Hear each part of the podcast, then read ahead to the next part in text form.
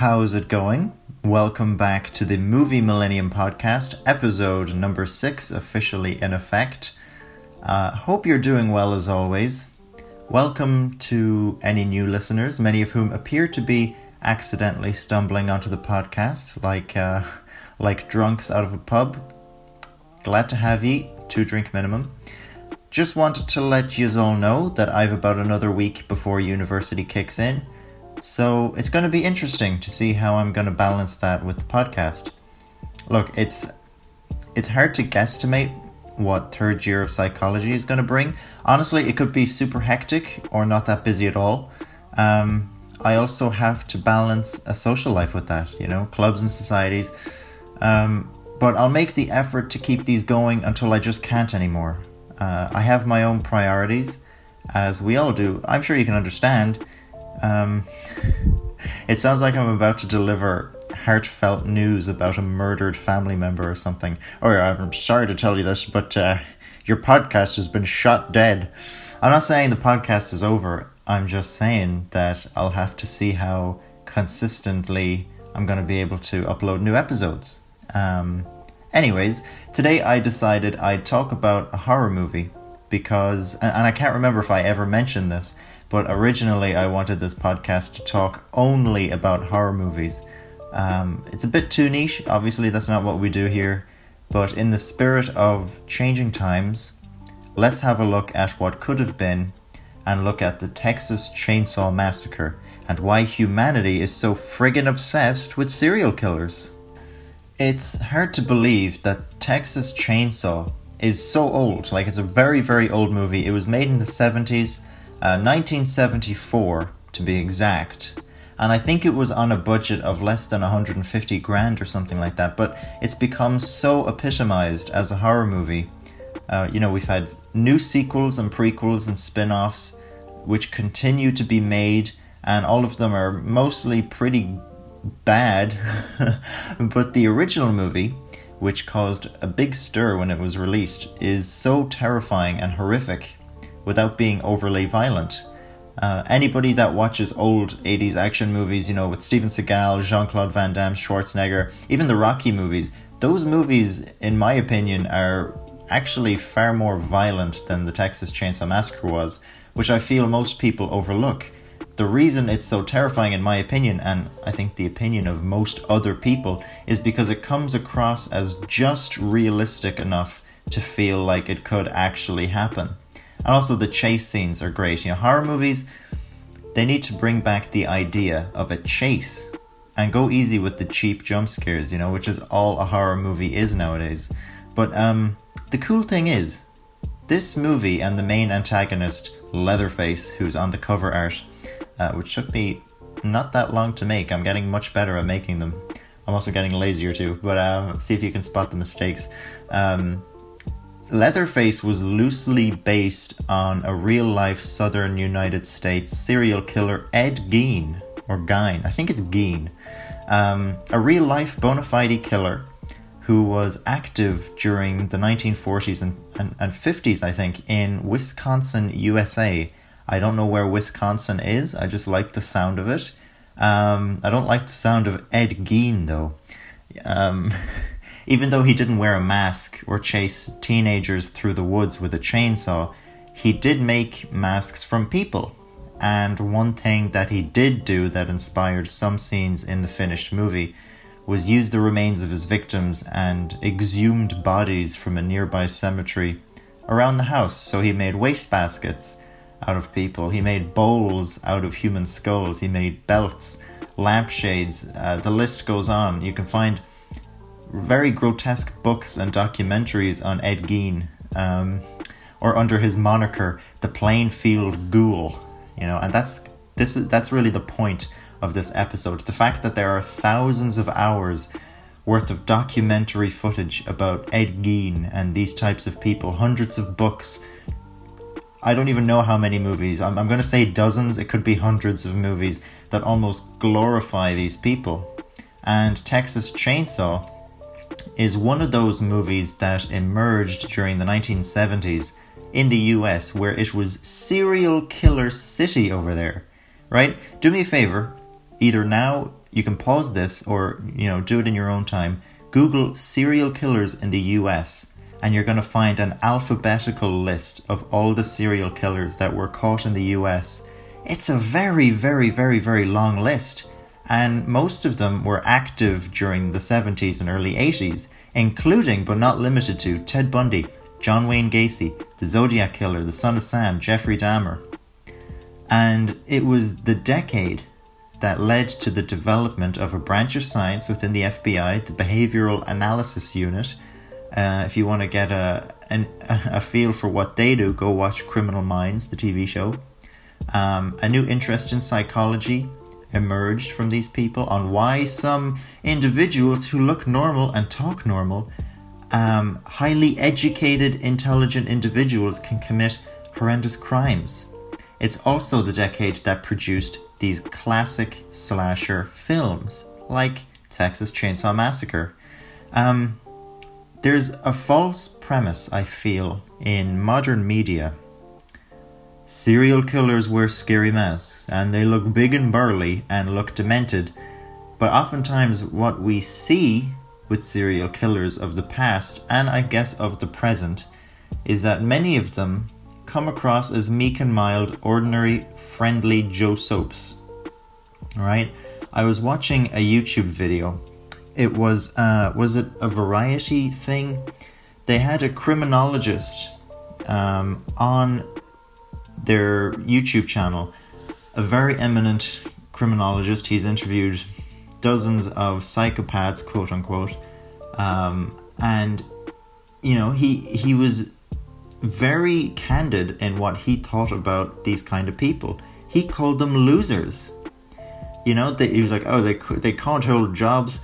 You know, they were bullied as kids. They were walked all over in the workplace. They were incredibly awkward people, incredibly awkward with the opposite sex. They couldn't, you know, be with women. They, or, you know, I'm just, there are female serial killers. I'm just saying most of them are men. Uh, they have very mundane lives. They have very unsatisfying romantic and platonic relationships. They had average or below average intelligence, but they had this huge inflated ego where they felt they were apex human beings. So for all of their faults, which they ignored, they replaced these faults with hugely idealized, uh, non-accurate depictions of themselves. Um, so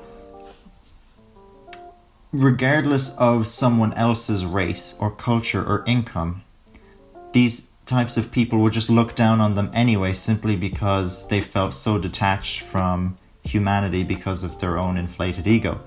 Um, you do have serial killers with different circumstances, like Ed Gein, who was deemed criminally insane and suffered from schizophrenia as well as other illnesses. He was not a healthy guy.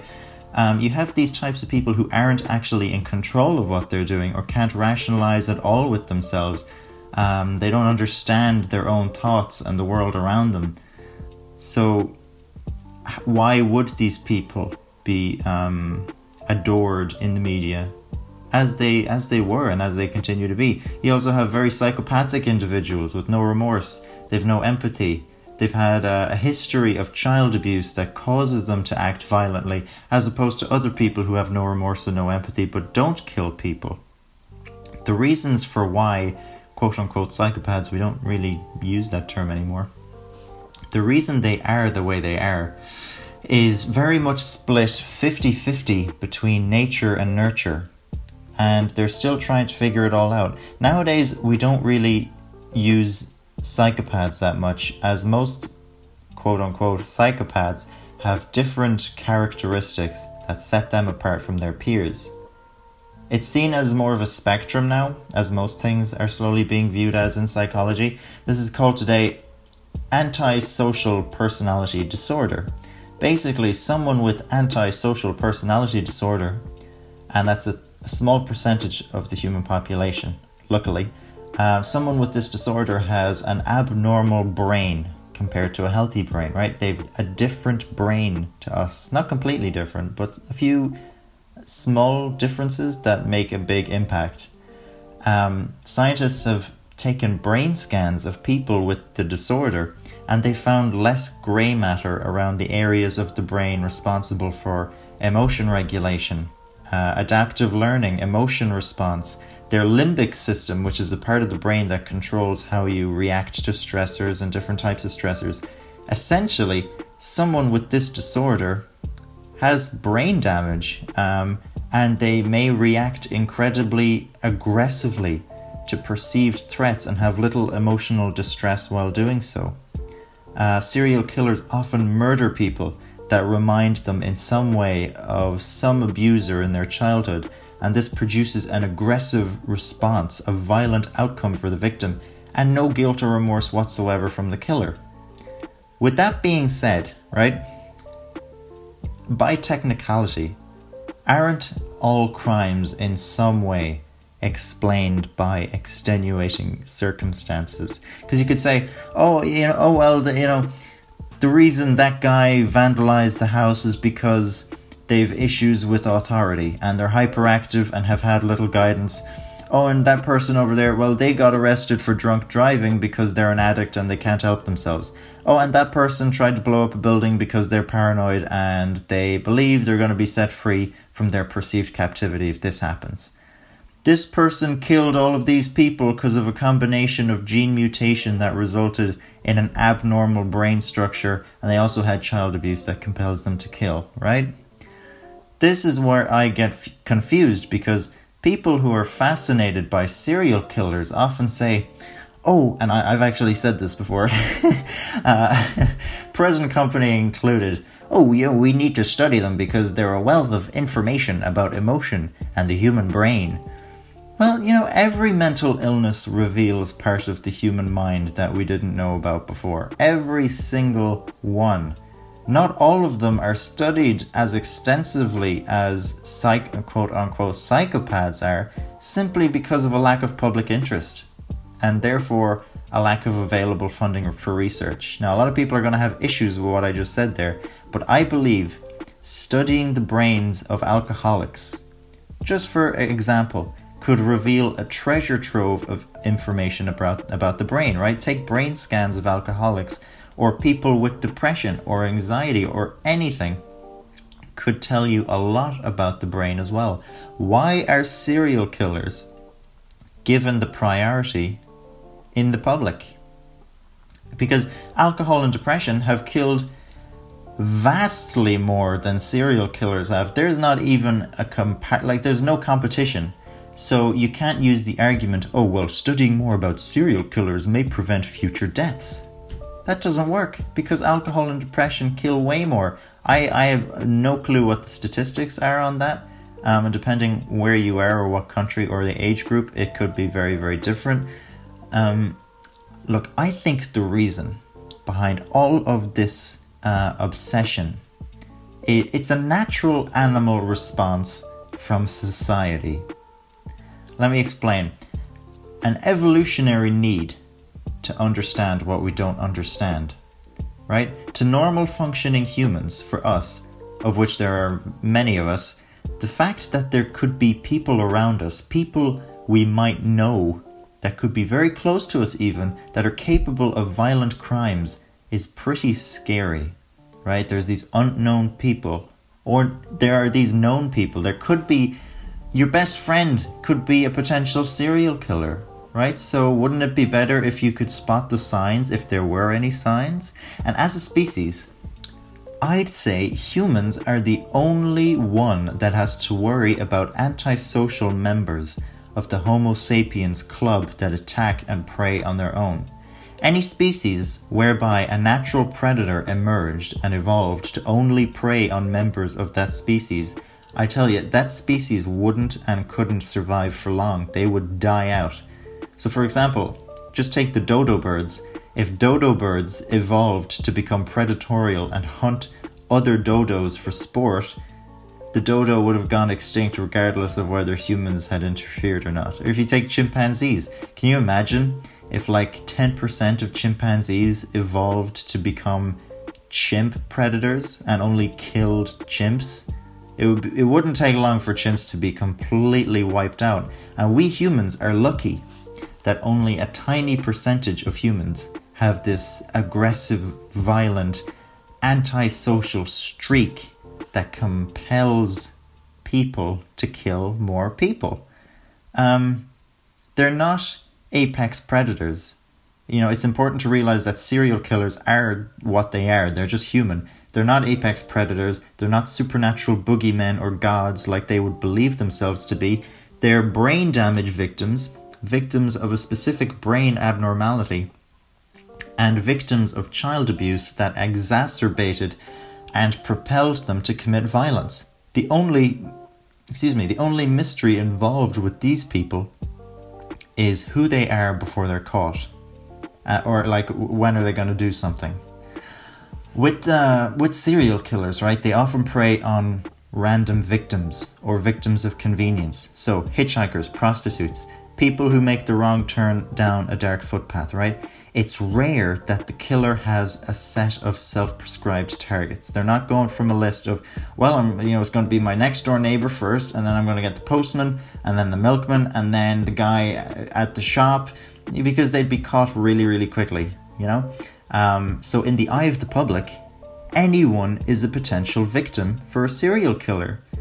Combine that with the fact that serial killers who have these super strong fantasies about the intense uh, emotions murder will bring up in them, they often feel intensely disappointed with how little the murder does for them, right? So they spend hours, days, weeks, maybe even years. I think the B T K Killer was an example of somebody who was waiting for, I think, a, a decade to actually start killing.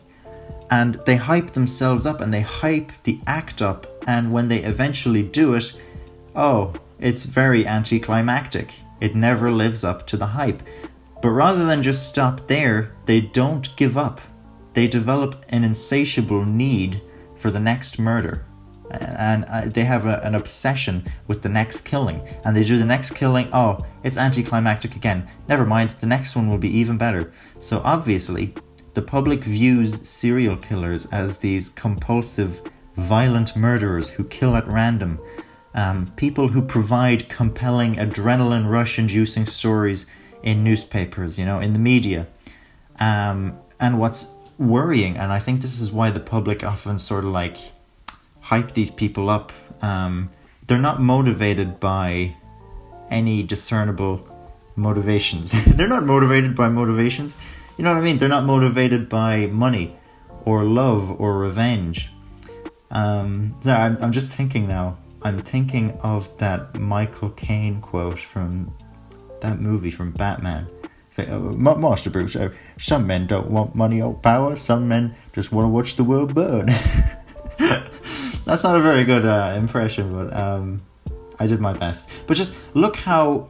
Look how mundane and ordinarily boring the social scene is. I mean, I, I mean like the social landscape, the world around us. It's pretty ordinary, right? This idea of an unknown human predator who's often given a very colorful name like the Son of Sam, the A B C Killer. Uh, I was reading about Alligator Man yesterday, the Night Stalker. Almost like uh, supervillain nicknames. And you combine all of these things and you've got a very hard to not be enticed by situation. Um, one weird thing, and this you're going to like this, one weird thing that emerged from the work of incarcerating and studying serial killers was this idea of hybristophilia, um, the sexual attraction to people who have committed violent crimes. That's a real thing. Uh, it's not a sexuality, uh, it's a paraphilia. So a little, I guess, quirk. It's not even, I don't I don't even know what you, it's paraphilia, right? Ted Bundy, the most notorious serial killer of all time, mainly because he appeared super normal and was quite intelligent to the unsuspecting world, and he also killed like forty women, I think. He received tons of fan mail letters and marriage proposals from women who were well aware of what he did, but seemed to be pretty seduced by that, right? Um, research on these women, uh, I, sh- I should say research was done on these women because People were worried about obsessed fans who might want to replicate the crimes of the person they obsessed over, so that's why they wanted to get to know them better. It's a reasonable assumption. Research found that a lot of these fans, most of whom were women, had little self-esteem and often felt invisible in society, right? They felt misunderstood, and they have this notion that they have something in common with the serial killer who, nine times out of ten, reports child abuse. And these women feel like they can relate on some level that nobody else can with the serial killer. And they go as far as to believe they can change these hardened, violent killers through love and understanding. Many of these fans have this parental instinct almost. They report seeing the inner child within the killer, the part that needed love as a child, and they seek to nurture this part of the killer. That, that's kind of strange to me, um, because they, they can physically see the inner child in the killer, whatever that means. Yeah, it, take that as you will, but to me that suggests maybe a creepy romantic predilection for children, but projected onto violent adults. Pretty weird stuff. But another hilarious thing, is hilarious the right word? Like, this is weird stuff, but another quirky thing, in my opinion, about these fans is that they know the killer they're talking to will never see the outside of a cell while they're alive. If you're a serial killer, you're gonna probably be given a life sentence for everyone you kill.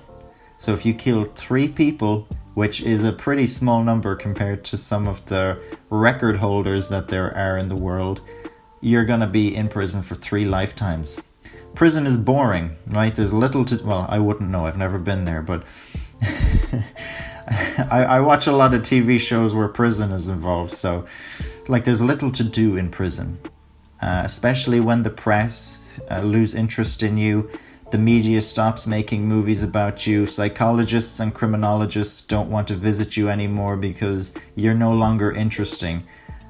And what and you're no longer interesting, and what you did is all documented. There's no more mystery, right? So all you have is you, your cell, and your mind.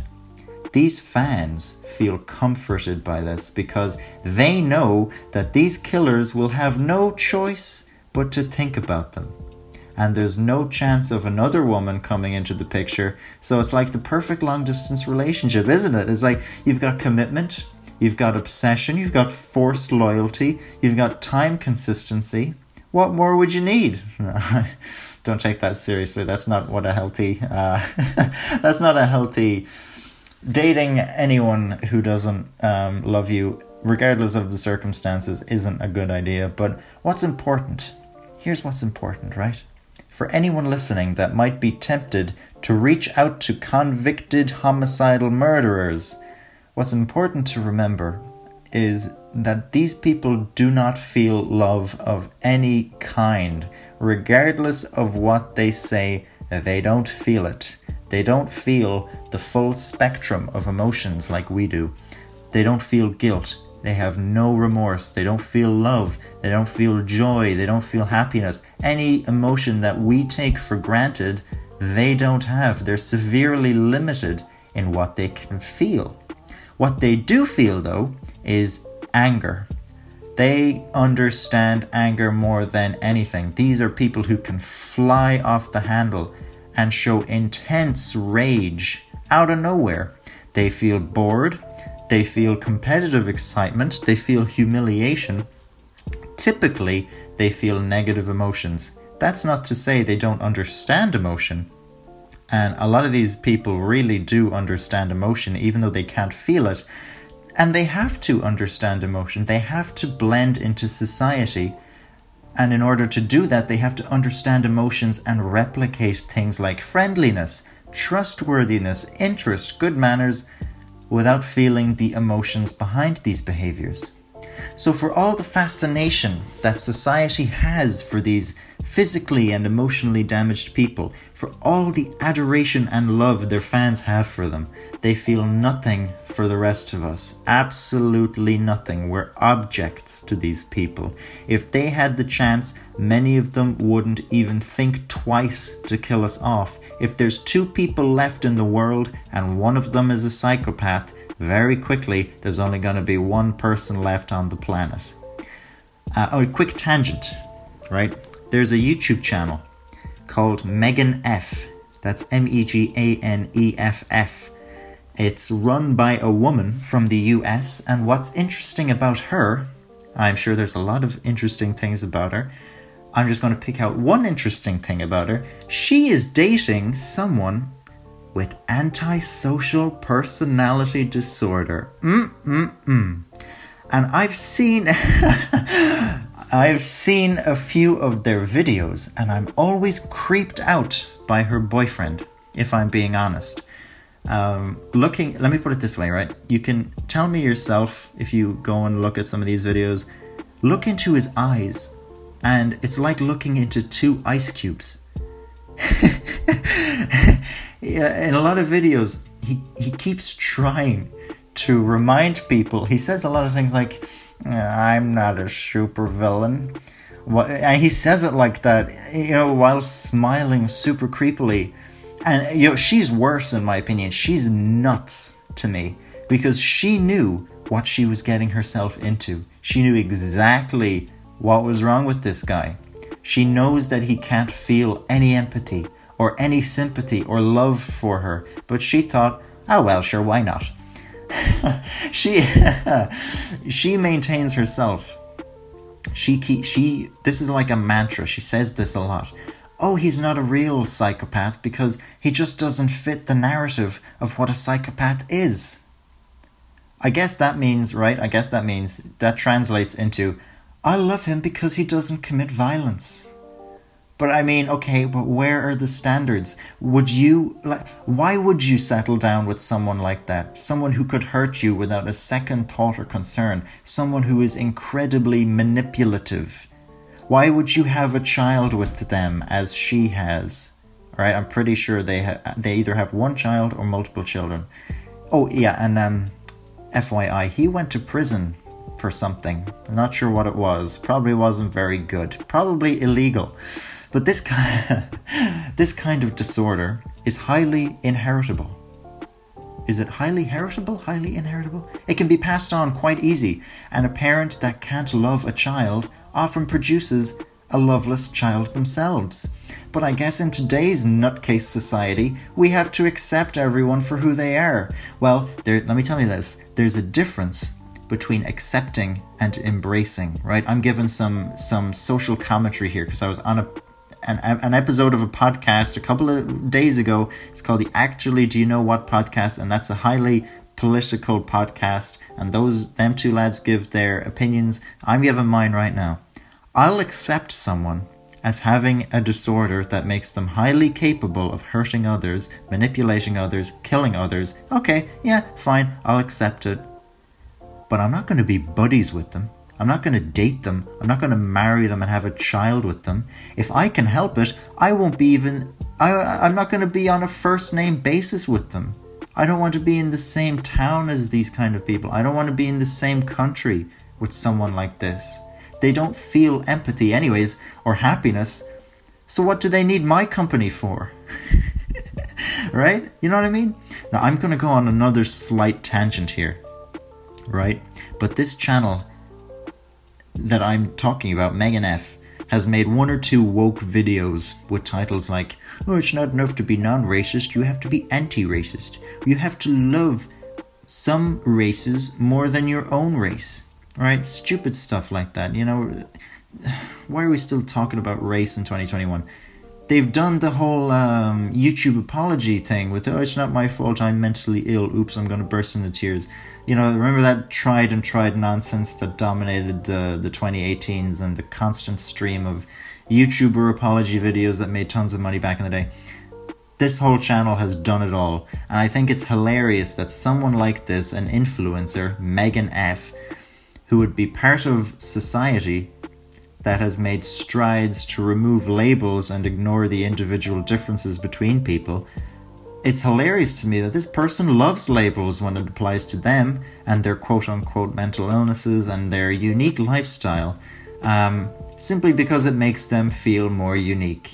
And they make attempts to put out a social commentary using labels and contradictory slogans to make the world a better place while dating someone that doesn't give a damn about them. So it's sort of like paint rainbows and clouds and sing songs about a lovely life while also being in love with someone that could kill you in your sleep and then go and sleep like a baby.